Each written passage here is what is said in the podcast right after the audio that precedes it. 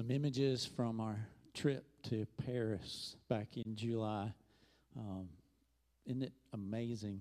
Even on the other side of the world, we can celebrate the greatness of our God. Amen. Let's stand together and do that this morning. Will you sing with me? How great is our God as we proclaim that together this morning.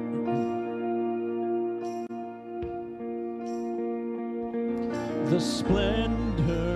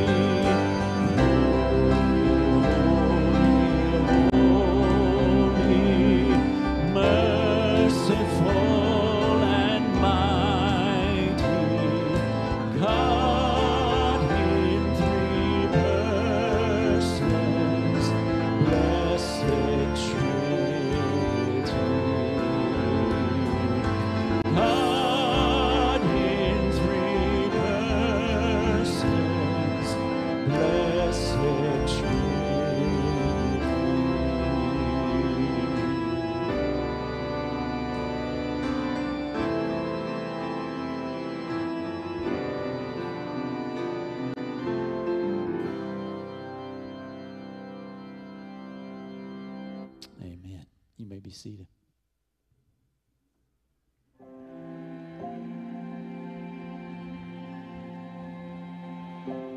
My sister in law died in August.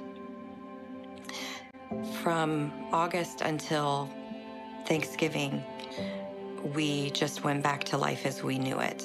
And the longer I went feeling scared and being not letting myself grieve or feel joy, I started to close myself off to people, um, isolate myself more, wasn't being honest with people about what I was feeling, wasn't being honest with myself either. And that just made everything worse. One would think you really should start to feel better and get on with life. And it's Christmas, you're supposed to be joyful. And I was, there was no joy in my world, and certainly no Happy New Year to come. Intense sadness comes with the holidays after the loss of a loved one. It leaves you wondering how you will survive the holidays this year. Are you dreading this season, knowing that everything has changed and that happy memories from past years can't be recreated?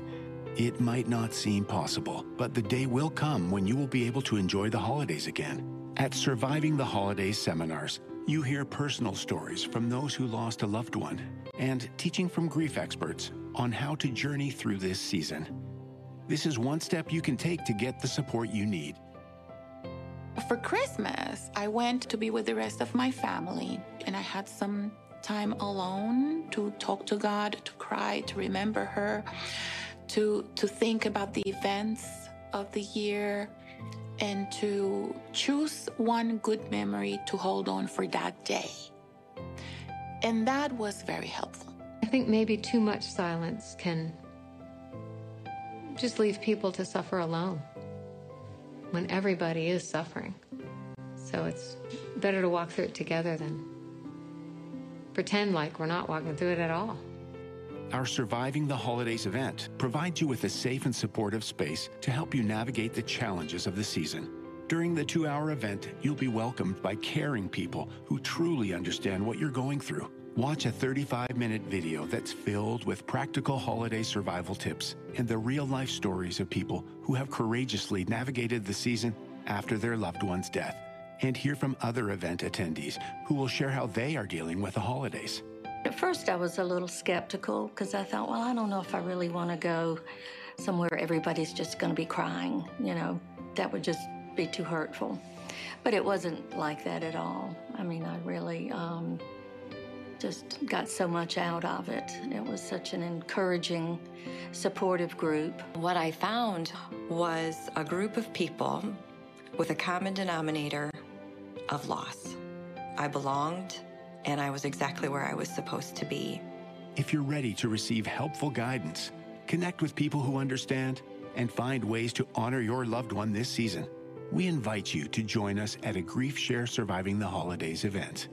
Find a Surviving the Holidays seminar near you at griefshare.org/holidays.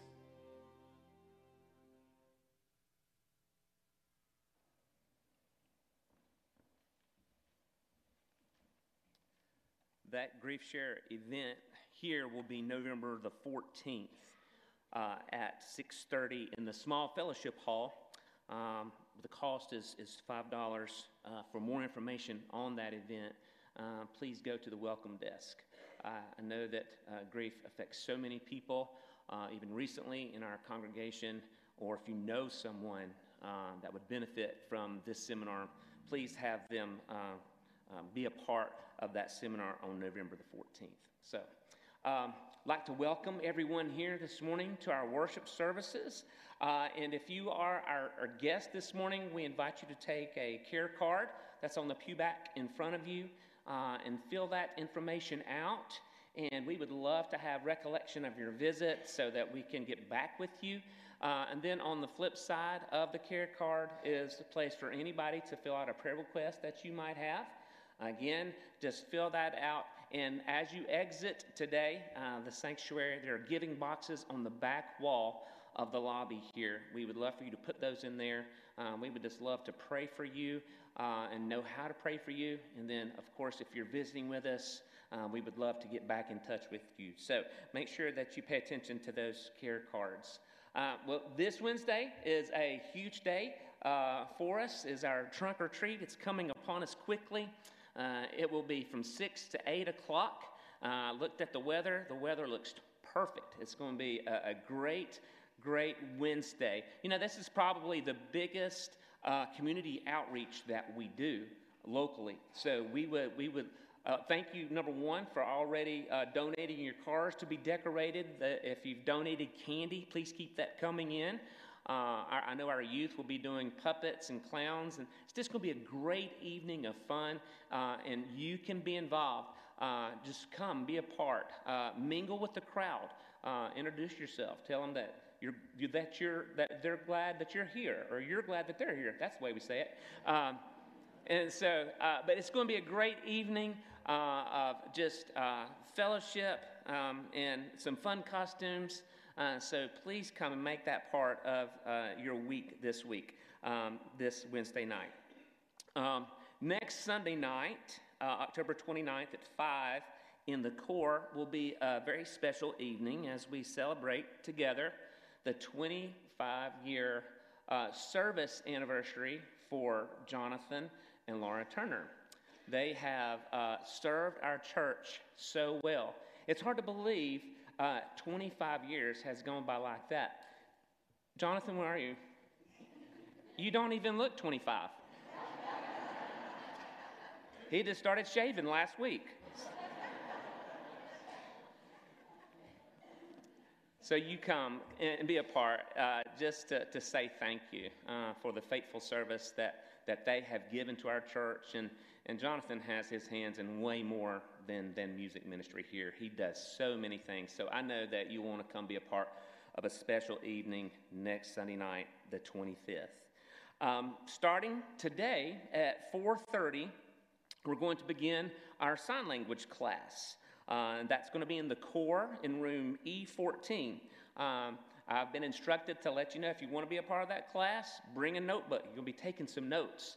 And that class is for anybody, um, but if you are under the age of 12, uh, you will need to be accompanied by a parent.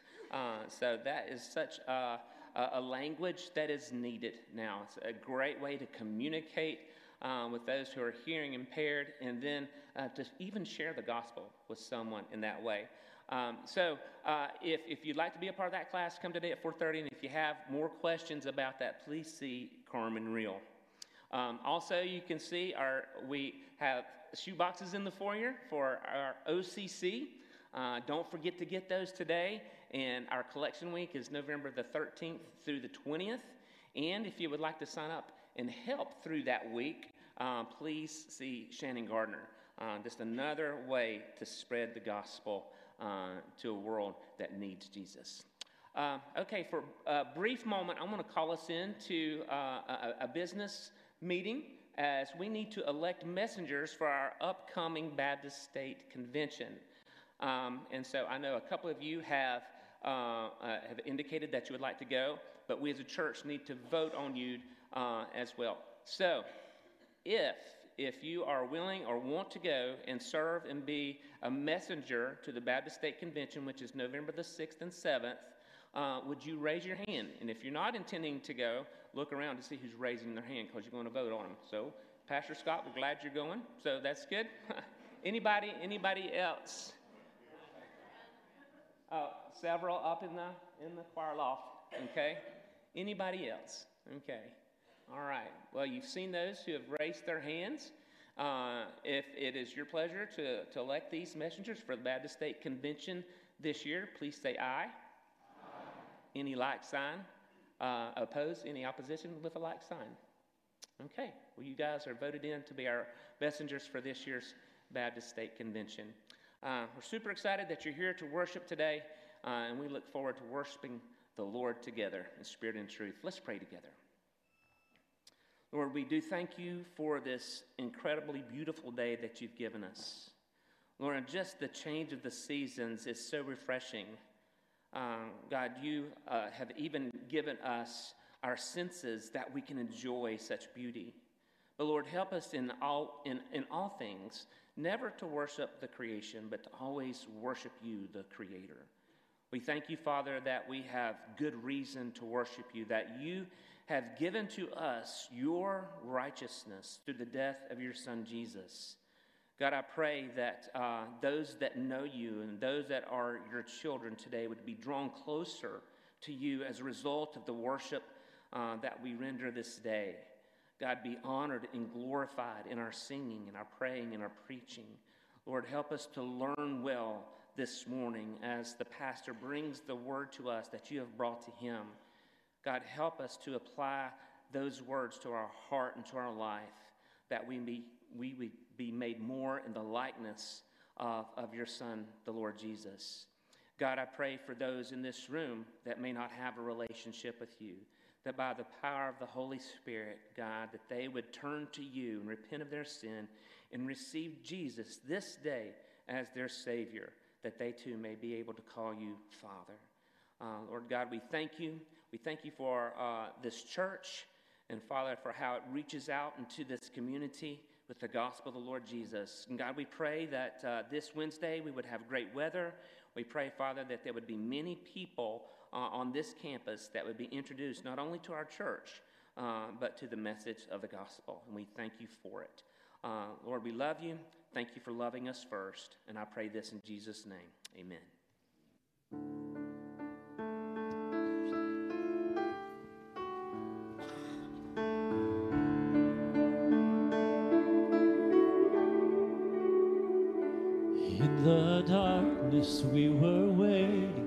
without hope, without light, till from heaven you came right.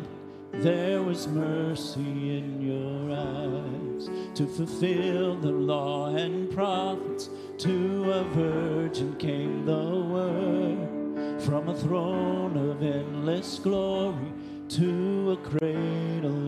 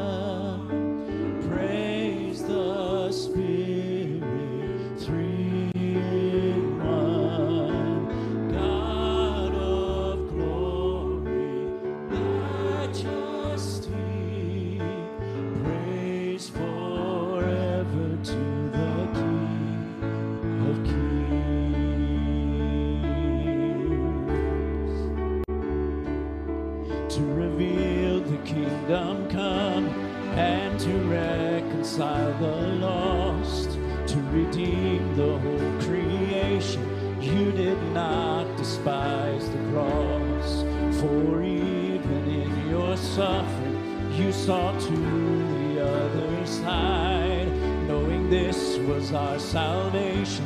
Jesus, for I sake you died.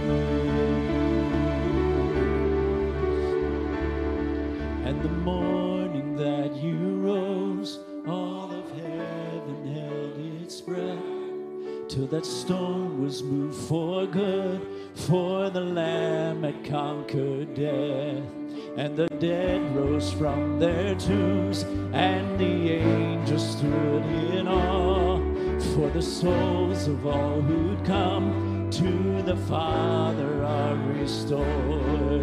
And the church of Christ was born, then the Spirit lit the flame. Now this gospel truth of old shall not deal, shall not fade. By his blood and in his name, in his freedom I am free. For the love of Jesus Christ who has resurrected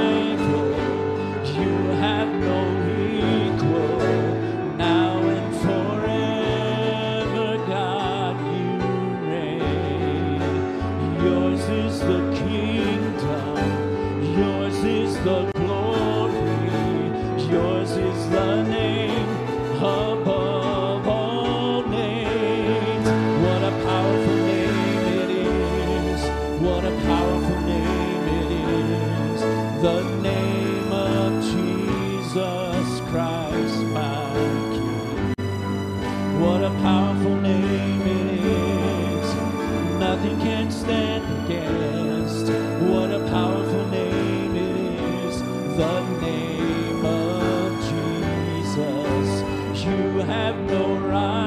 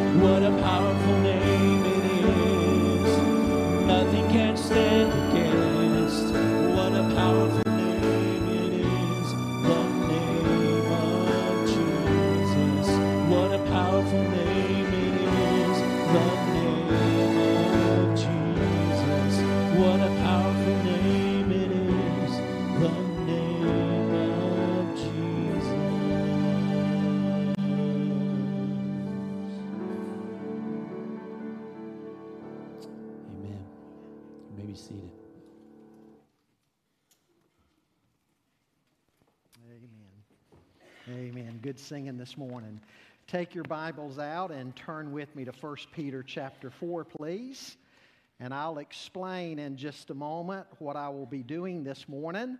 Uh, I trust that uh, you'll give me a little extra time today in the introduction, and I will make clear in just a moment that, why that is so before we even get uh, into the message. But I want to bring a message this morning entitled Living in Light of the Lateness of the Hour.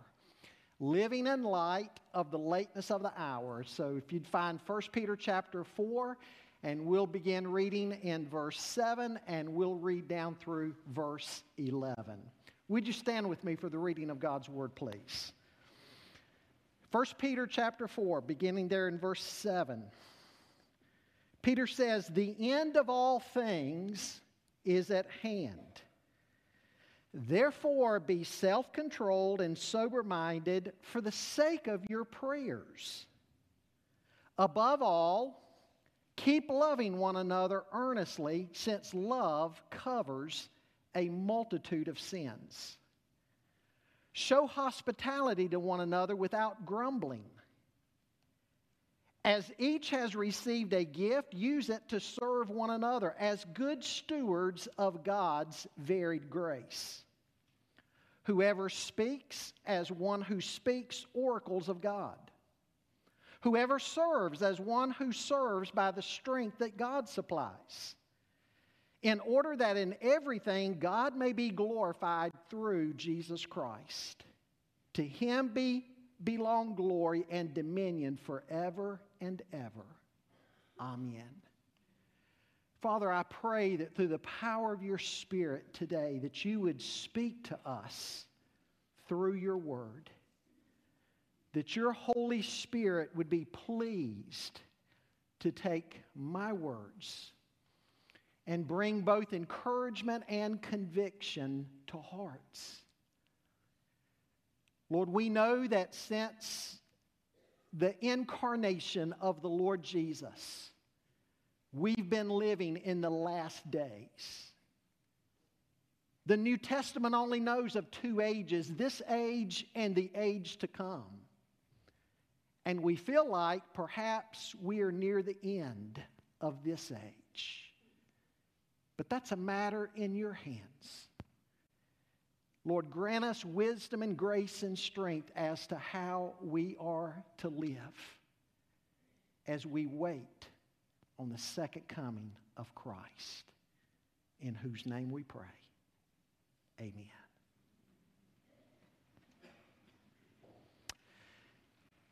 I was, uh, I was approached this week and asked by one of our most beloved senior adult men. In fact, a man I think we would all say is Mr. Pitts Baptist Church.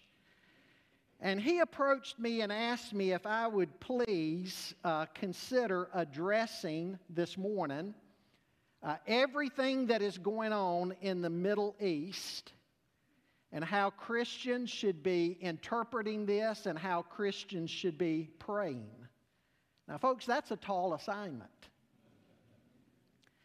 And I seriously doubt that I'll be able to answer everybody's questions, and so I decided I wouldn't even try. but instead, I'd take a different approach. Now, obviously, as a pastor, I'm just trying to address things from that perspective. I wouldn't be qualified to do anything else. And so here's what I want to do I want to affirm a couple of things that, to me at least, are black and white issues. Okay? So I want to address a couple of those issues that, for me at least, are black and white issues. And then I want to go into an area that, again, for me, is a bit of a gray area. And I'm not even going to try to draw an era between specific events and what scripture it might have reference to. Because about 100% of the time when people try to do that, they get it wrong. I mean, it's 2023 uh, so far this year, and date setters and prognosticators uh, have a perfect record. I hope you realize that. They have been 100% wrong. And so, again, I just want to affirm some things this morning. Affirm some things first that to me are rather obvious. From a biblical perspective, I can first affirm that Israel has a right to exist. Palestinian terrorist groups envision a Middle East where there is no such thing as the nation of Israel.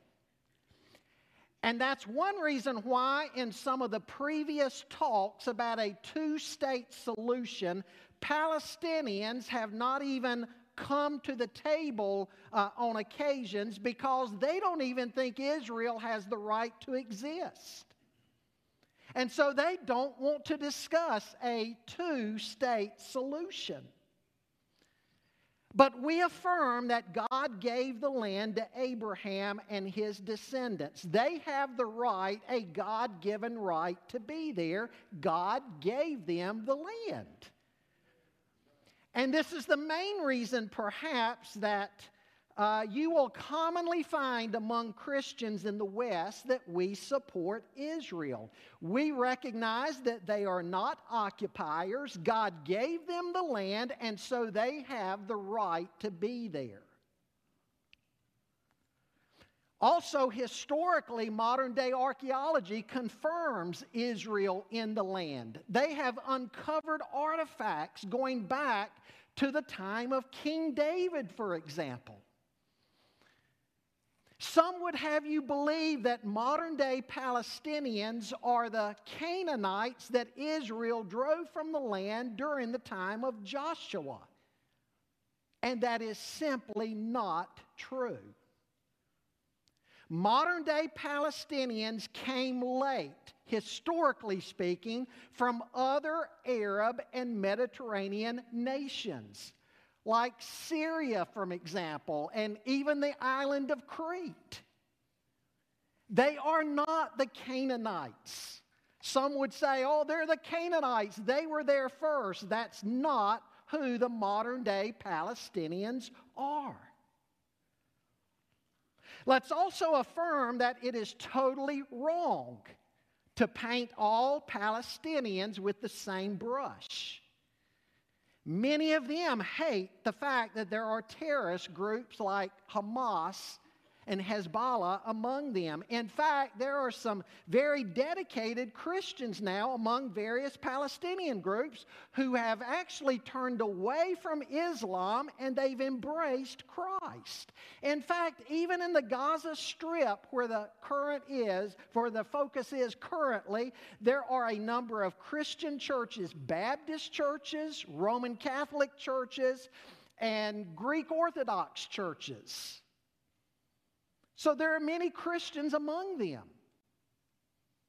You could say the same for Jews. There are Christian congregations among the Jews. And so, what I'm saying is, neither the Palestinians nor the Jews are homogeneous groups, being either exclusively Jewish or Muslim. Sometimes in the West, we overlook this fact and we paint with broad brushes. We can also affirm that for Israel to have been attacked by the terrorist organization Hamas is horrendous. All Christians should oppose this. Again, we affirm that Israel has the right to defend itself. And we know what Hamas tries to do. As, as the son of one of the leaders of Hamas who's no longer with that group. In fact, he's become a Christian, speaks out against Hamas a, a, a, group that his dad's still a part of. As he points out, Hamas uses its own citizens, children, and women as human shields to try to set a narrative uh, in, in, in, the media so that when Israel uh, bombs one of these places and civilians are killed, they want to turn the tide, the public opinion, against Israel. And like he said, Hamas puts its own citizens there. They don't care about the Palestinians. He, he has said. Now, here's where I want to move into a little bit of a gray area, and I would even quote one of our most staunch supporters of Israel among Southern Baptists, who used to be a seminary president and a New Testament scholar. And yet, even he has said we want to be very careful in the church that we do not blindly support anything and everything that Israel ever does. Of course, we support them in situations like this where they have to defend themselves. But as he went on to say, we must remember to this current day, most of Israel remains hardened and in unbelief when it comes to Jesus Christ. Added to that, we have to be careful how we view the Palestinians. As I just mentioned, many among them are no longer Muslim but have come to Christ. They're our brothers and sisters in Christ. Let me add a personal word, an illustration to this, giving some perspective. When we visited Bethlehem, right outside of Jerusalem, uh, you cross over into Palestinian territory to enter into Bethlehem. And there we went into a shop and we met some lovely Palestinian Christians. In one shop, they had some very expensive wood carvings. The owner of the shop, learning that I was a pastor, wanted me to have a wood carving of Jesus, a very expensive wood carving of hundreds and hundreds of dollars. Uh, uh, wood carving, intricate carving of Jesus as the Good Shepherd holding a lamb and his staff in the other hand. And he wanted me to have that, and so he gave that to me for almost nothing. And so we met very kind, devoted Palestinian Christians. Then we went to the Wailing Wall, and getting off the buses, we met an Orthodox Jewish man in his black attire, his hat, the long ringlets of hair uh, going down the side of his face. And when he saw our group coming, he turned his head and would not even so much as let his eyes look upon us because we were a bunch of Gentile Christians. And so, my question is this while what I said a moment ago, yes, we support Israel. But my, my question is this Are you going to unequivocally support the man who wouldn't even look at us because we're Christians and Gentiles? And are you going to automatically reject the Bethlehem Christian man who was so kind and generous to our group? You see what I'm saying? Some things aren't quite as black and white in terms of supporting everything the Jews do while rejecting everything Palestinians do. And so, what should our attitude be? Again, I think we do strongly support the right of Israel to exist, and we defend their right to defend themselves against terrorists. But aside from that, I think we need to have the attitude of the Apostle Paul. Remember, the Apostle Paul was a Jew. What did he say about his countrymen? Well, on the one hand, he had some of the harshest words in the New Testament against Jews who opposed him and his Christian missionary work. They were the most fierce opponents of Christianity early on, and sometimes Paul addressed them with harsh words because of that. And then on the other hand, in Romans 9 through 10, for example, he said he wept for them and he prayed for them that they would come to Christ. He acknowledged that as Christians, we stand upon the rich history of God's dealings with the Jews in the Old Testament. Paul said to them belongs the covenants, to them the law was given. To them, the prophets were given, and even the Messiah, according uh, to the flesh, was given. And so he wept for them. In fact, he went so far as to say if it would mean their salvation, he would be willing for himself to be eternally condemned. Paul had the hope expressed in Romans 11 that one day the Jews, who were the natural olive branches broken off the tree, so that you and I, the wild olive branches, could be grafted in. He prayed for that day and expected that day that, that we would see a complete number of Israel saved, and so the natural branches would be grafted back into the tree. Folks, the same should be our hope and prayer as we pray for Israel. And so I think we can and we should pray for the peace of Jerusalem. We should pray for their protection against their enemies. We should defend their right to take action against their enemies who attack them, as any sovereign nation has the right to do. We should also pray for the veil to be lifted from their eyes, that they would recognize Jesus as their Messiah. And again, we should also recognize that not every Palestinian in the area is cut out of the same cloth. Now, beyond that, I'm not in a position, nor do I have the knowledge to address every situation we see on the news. And you know what? It can be dangerous to plan your weekly preaching after the latest headlines. But let me address one more thing that ties in with our text today. When people ask me these questions, I suspect what they're really asking me is Pastor, in light of the headlines that we see going on, are we at the end? Pastor, do you think this is the end? With the buildup of nations that we see happening over there right now, this very week, are we approaching Armageddon? Pastor, is that what we're seeing? And to that, I want to remind you of what Jesus said. He told his disciples in the Olivet Discourse, he, uh, Olivet Discourse, he said, When you see all of these things taking place, these are the of birth pains. How long do birth pains go on? Varied times. A lady may go into labor and she may suffer for 36 hours or more before she gives birth, or she may go into birth pains and she may not even have a chance to make it to the hospital before the baby is born. Birth pains are varied. And so, when it comes to God's timetable, how long will the birth pains of the passing of this age and the new age to come, how long will the birth pains last? Well, things could go, could happen more suddenly than we think. Or things could be drawn out and go on for years and years and years and even decades. We just simply don't know. And, folks, that's not a cop out. We just don't know. Who can say exactly which contraction among the birth pains is the one where the baby will be pushed out? We don't know.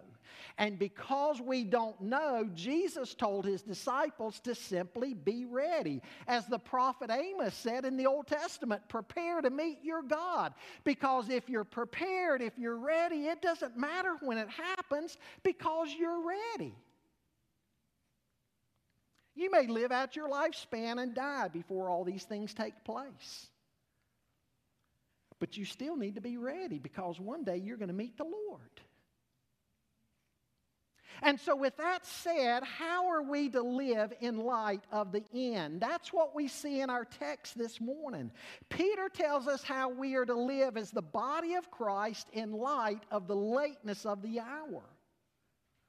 And I want you to see what Peter is doing here. Peter is pointing out that eschatology, eschatology is the discussion of end time events.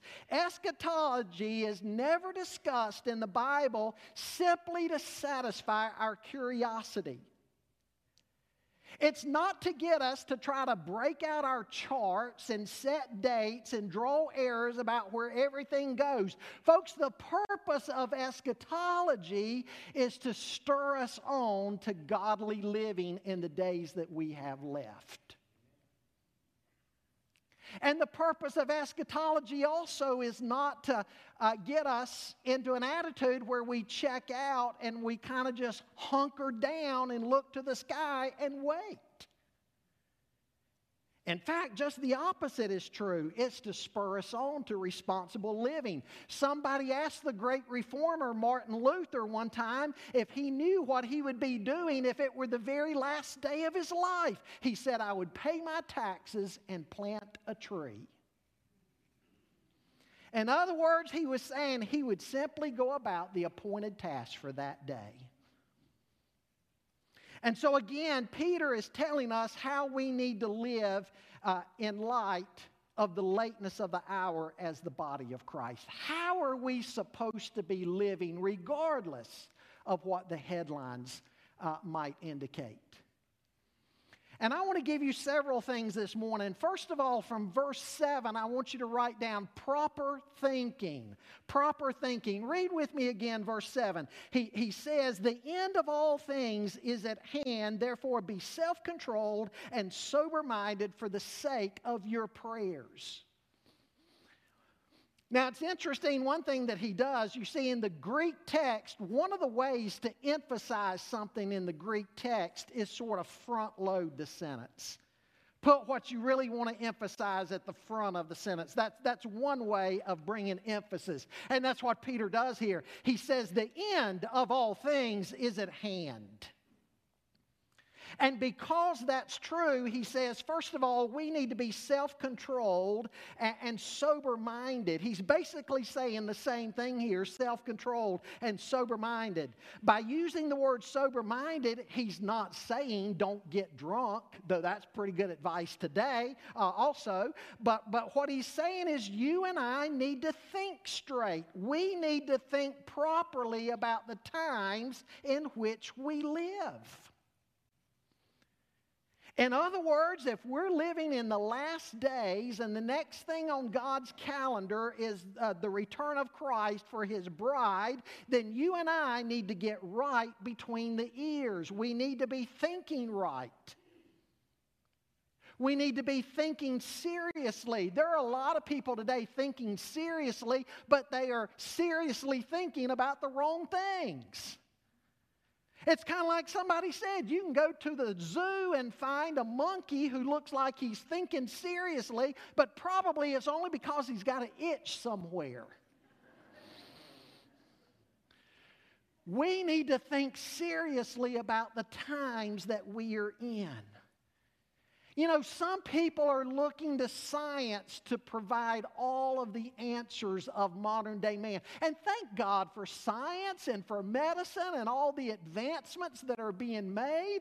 I mean, every time you go to the doctor and you have some kind of procedure done, aren't you glad we're not back in the days of the 1800s when they would do some horrendous things to try to get you well?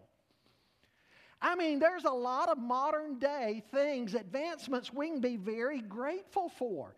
But with that said, I want to point out science is not the ultimate answer. Science is not going to bring in some type of utopia. Because the problem with science is oftentimes our heads and our hands outrun our hearts. Somebody has described civilization as a crazy man with a blowtorch in a room full of dynamite. And you know, it's like every day in the news, that's exactly what we're seeing played out. People have utterly lost their minds. It blows me away today to the thinking that some people have, the crazy ideas that are out there today. We need to think soberly. We need to think biblically about the times that we are living in. These are not the days for the church to be playing patty cake while the world is literally burning down.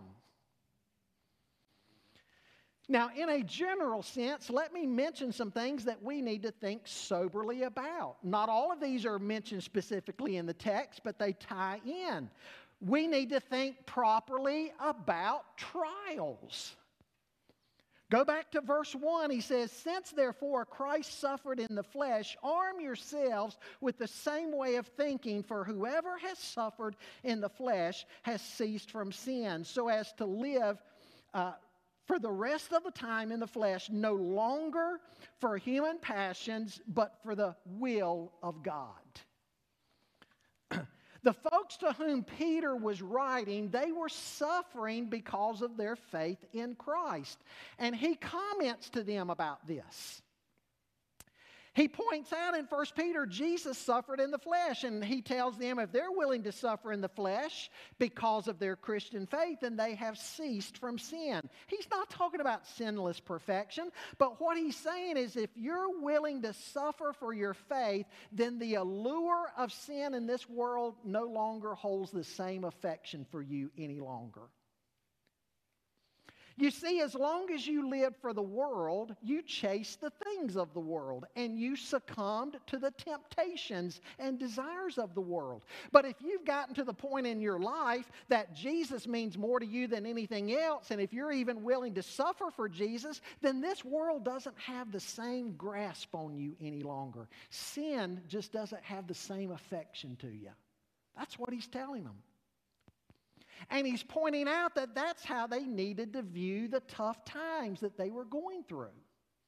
Their trials were a chance for them to grow in Christ's likeness. Their trials were a chance for them to be conformed to the image of Christ. If they would simply trust God in their trials, then they would emerge stronger in their faith and they would win the battle against sin. And he's telling them that's how they need to be thinking soberly about trials.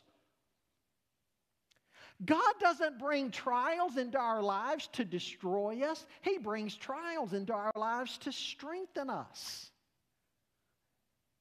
And that's why even James in James chapter 1 said the Christian's attitude needs to be different when it comes to trials we ought to even consider it joy when we go through trials. We're not joyous over the trial itself, but as James points out, we're joyous over what God is able to do in us through the trial, how He grows us and matures us and makes us more like Jesus.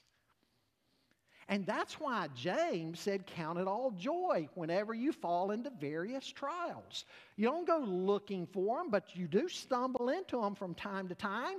And if you will think properly about them, think soberly and self controlled about them, you'll see what God's purpose is with them. Peter also wants them to think properly about the times. About the times.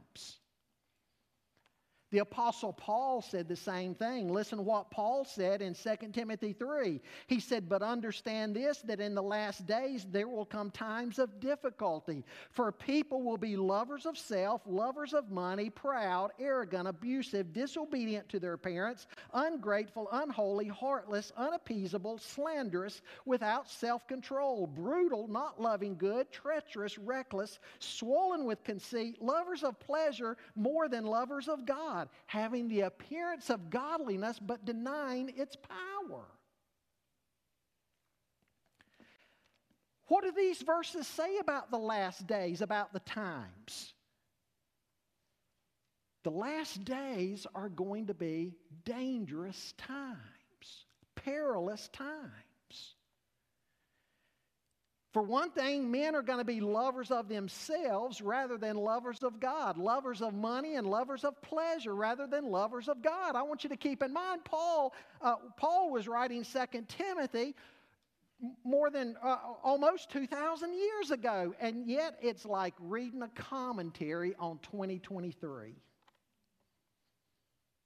Men being lovers of pleasure more than lovers of God. We live in an entertainment culture. Entertainment and sports means everything to people today.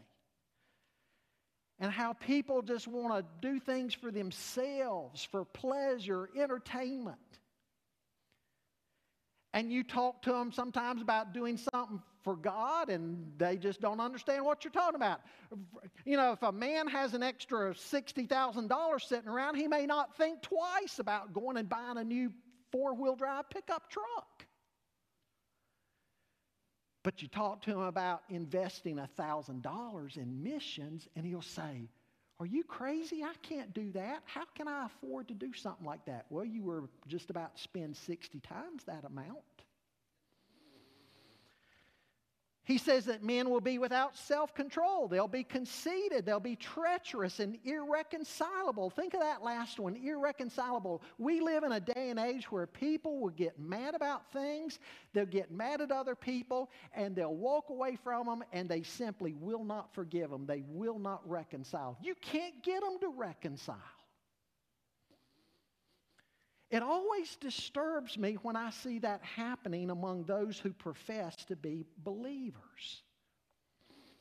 Christians are supposed to be agents of reconciliation. The Bible says when somebody offends you, you go to them, you go to your brother or sister. If they don't listen, you take somebody else. What you're working towards is reconciliation and forgiveness. But there's too many that are like people in the world. They don't forgive, they don't reconcile.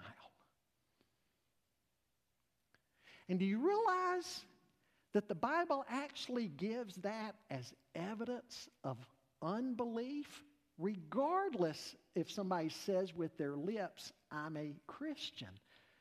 The Bible says, no, that's evidence of unbelief, of those who don't know the Lord.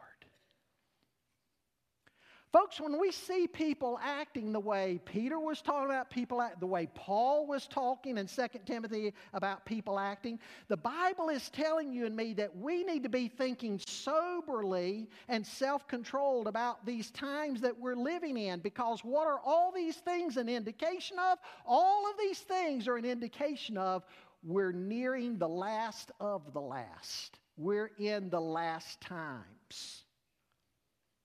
And what we're seeing going on in society around us tells us it's the fruit hanging on the tree that telling us that we are in the last times. Again, we've been in the last times since the incarnation of Jesus.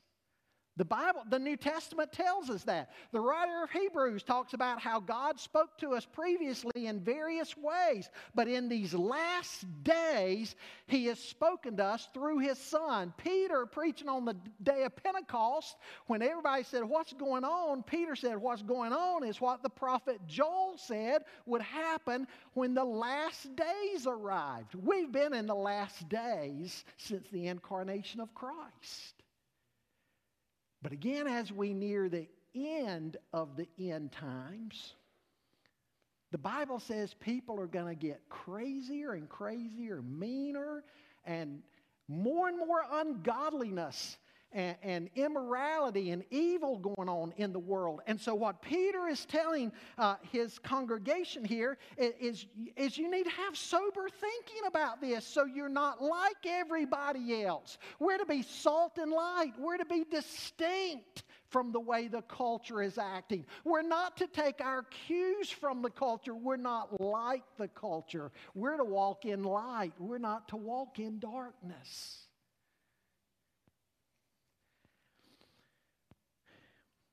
We also need to think properly about the Word.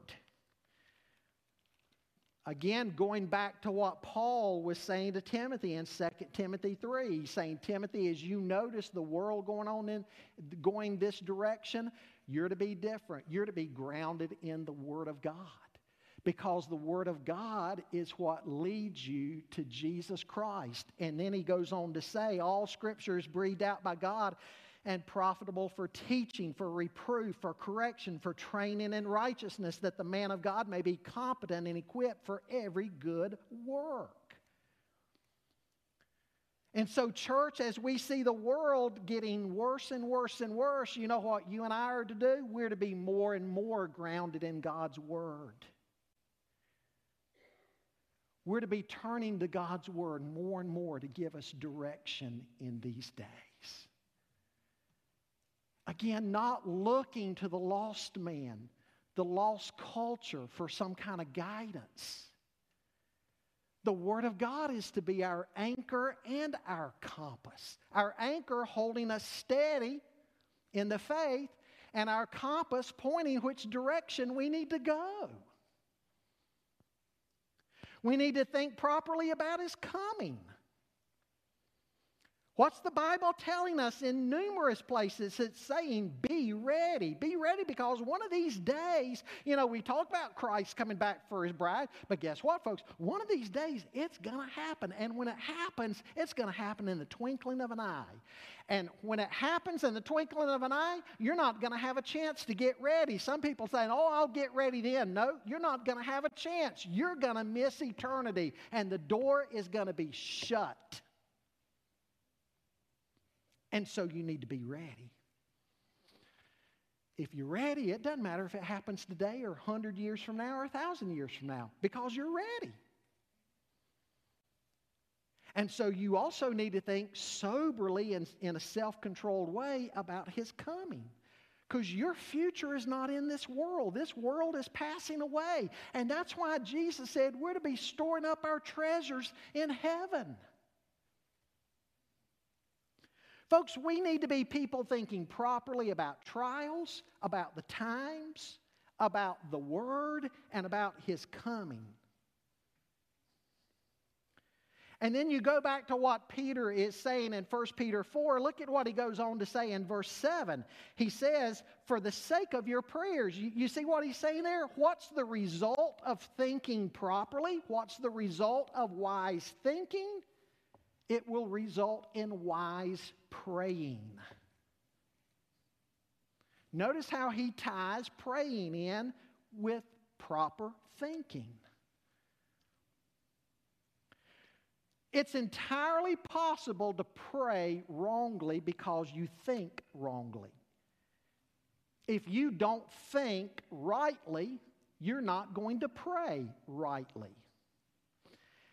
If we're not thinking soberly about this world, then we're going to be asking for things that we have no business asking for. But if we will immerse ourselves in God's Word and start thinking rightly, then we're going to begin praying for what God wants us praying for.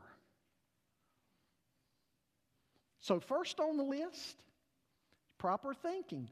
Second on our list that Peter says we're to be about is fervent loving.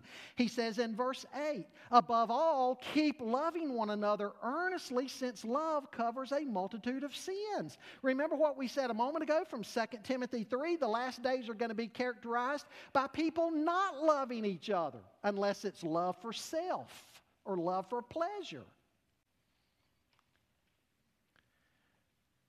But in such a context that we live in, we are to love. We are to love, Peter says here, earnestly or fervently. That word in the Greek, earnestly, could refer to, to stretching or straining. Do you, ever, do you ever watch these foot races like in the Olympics, the 400 yard dash or 100 yard dash? You, man, some of those people can fly. And they'll be coming around the track, and as they get up near the tape, what do they do? You see them all. If they can only just push their chest out another inch or two, maybe they'll get the advantage and break the tape first. That's the Greek word here. That's the image behind the Greek word. Earnestly, fervently straining with all you've got. That's how you are to love. In other words, there's, there's not to be anything halfway or half hearted about how we love one another. You know, somebody once said, to dwell with saints above, that will be glory, but to live with saints below, now that's another story. And yet, it's the saints below in the here and now with whom we have to live and work. And so, again, we're not to be defined by the times. The times don't define us as the people of God. When Jesus was asked about the end on one occasion, he described the last days as times where lawlessness and evil would abound to such a degree the love of many would grow cold. Jesus was saying there'll be such a tidal wave of law, lawlessness and evil and immorality, people will just wax cold. Are we not seeing that now? We've gotten to where now everybody, things are so bad, we're suspicious of everybody and everything. We're afraid maybe to go to the door, to answer the door when somebody comes to our front door. We're suspicious of who it is, what they might want. We don't want to answer the phone because it might be a scam or they're, they're trying to, they, they've got some kind of evil scheme up, uh, up, their, up their sleeve. We're, we're suspicious of everybody and everything. And so, what are people doing? Just kind of closing themselves in.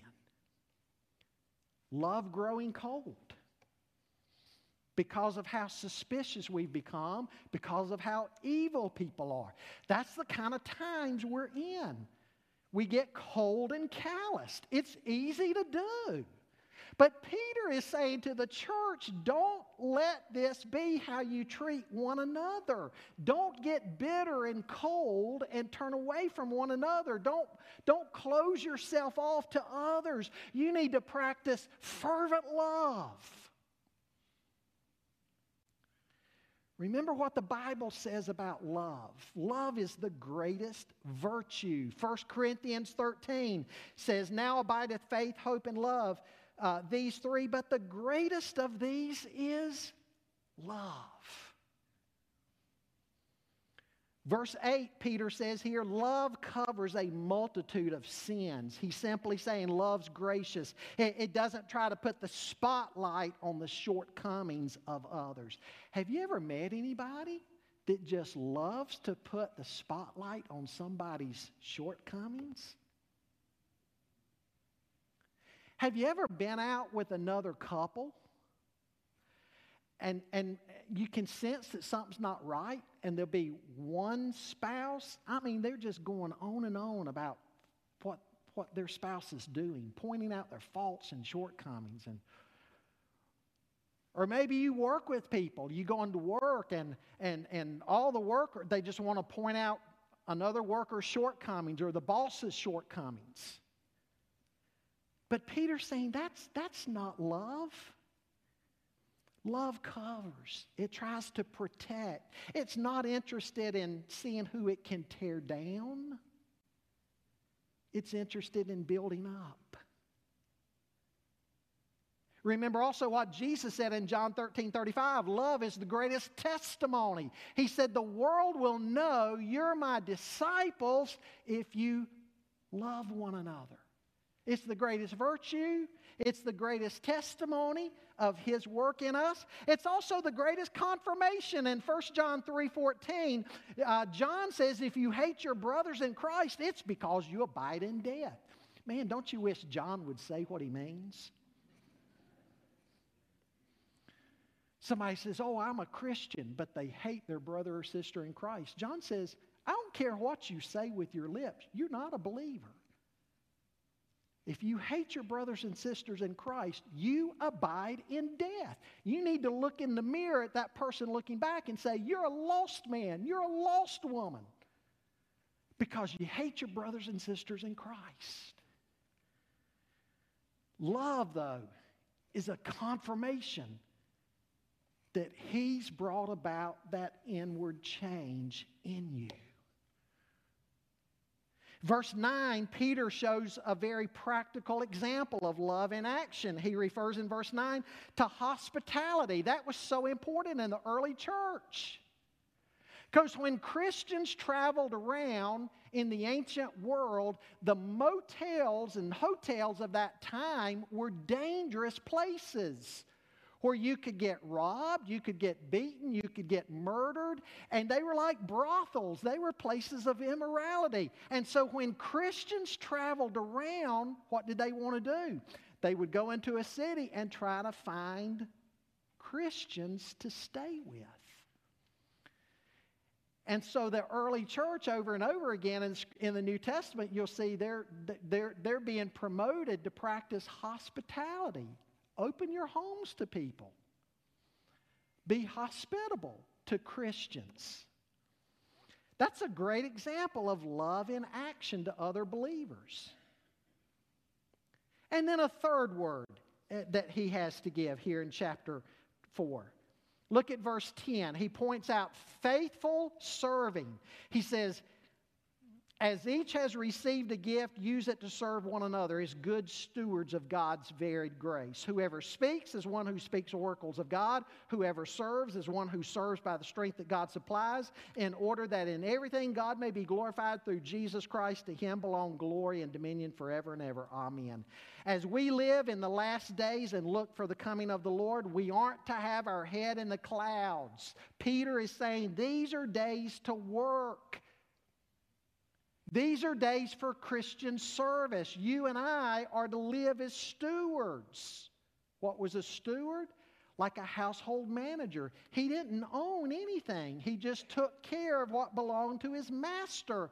And, and Peter says that's what we are. We are stewards of the manifold grace of God. The word manifold means multifaceted. God's grace is multifaceted. He doesn't give us all the same work to do. He gives grace for some to serve well. He gives grace for some to show mercy and compassion well. He gives the grace for others to be encouragers and exhorters. He gives the grace for some to teach well. He gives grace for some to be leaders and administrators and managers. All of these are God's grace gifts. They're given by God, and because they're given by God, they're to be used responsibly by God's people to the glory of God and for the good of men. You see, while we're waiting on the end, we're to be hard at work. Reminds me of an occurrence that took place back in the days when, early days, when America was sending men to the moon. A reporter asked one of the astronauts, he said, When you're finished working on the moon, what will you do then? The astronaut said, We'll get in the lunar module and fire the rockets and come back to Earth. The reporter said, What happens if the rockets don't fire? How long will you have left? The astronaut said, We'll have six hours left. That's all. The reporter said, Then how are you going to spend those six hours? The astronaut said, Working on the rockets. That's how we're to be. While waiting, we're to be faithfully, fervently working. Peter says, The one who speaks, let him speak as it were the very utterances of God. If you're a Sunday school teacher, be serious minded about what you're teaching. It's God's inspired inerrant word. Teach it as such. Because the Bible says one of the things that will characterize the end days, people want to heap up for themselves teachers who will just entertain them and tickle their ears. Don't be like that. You're teaching the very utterances of God. Serving, if service is your gift, serving God's strength. What's the temptation sometimes? Maybe either on one hand to say you can't do it, or on the other hand to say, oh, look at what I did. Peter says, no, do what you do in the strength of the Lord, only because of Him. And whatever your gift is, he says in verse 11, you do it so then, that in all things God may be praised through Jesus Christ. That's why we are to do what we're called to do.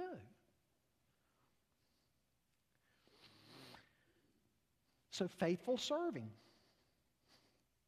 That's the third main thing Peter is saying here is to characterize us while we wait on his return.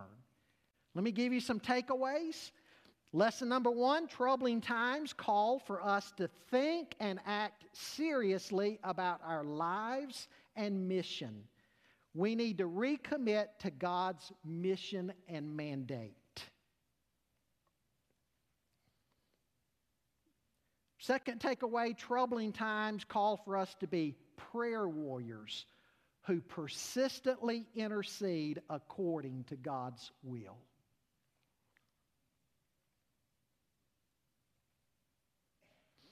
Third, troubling times call for us to love like Jesus loved, which does not mean accepting anything and everything. Loving biblically calls for telling the truth, even if we're hated for it. But it also means going beyond just words and caring for our brothers and sisters in Christ. And then a last lesson troubling times call for Christians to faithfully serve using the gifts and resources God has given us. Let's pray together. Every head bowed, every eye closed. Let me ask you just to think a moment again about verse 7. The end of all things is at hand. Time is short. Are you ready this morning to meet the Lord? If you're not, you better make ready with haste. Has the Holy Spirit been tugging at your heart, telling you it's time to get right with Jesus? We'd love to pray with you about that this morning. You step forward out of your pew in just a moment. Come forward, and one of our pastors would love to pray with you. Don't assume that you've got all the time in the world. You don't know that. Perhaps this morning your prayer needs to be Lord, I know I don't think properly. I take my cues from the world and from what people say and do. Lord, help me to stop doing that and make your word my compass and anchor. Maybe this morning your prayer needs to be Lord, prayer is the last thing I do. Teach me to pray, Lord, and teach me to pray wisely according to your will. Maybe love's your problem today. You don't love earnestly from the heart. Or maybe you just love those who love you. Jesus said even the Pharisees were capable of that. Do you love those who maybe you don't like or don't like you? That's what Christians are supposed to do.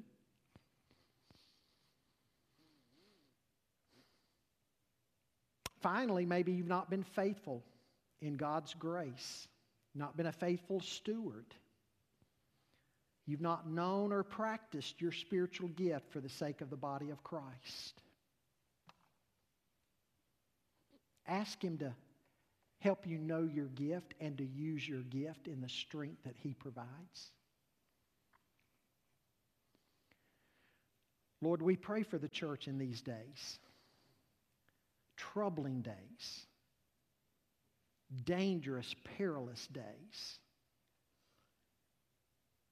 days not to be complacent or apathetic. May, may we be fully awake and alert and obedient to you. There's much to be done. And Lord, we're to shine the light in the darkness. We're not to pull back. We're not to close ourselves off.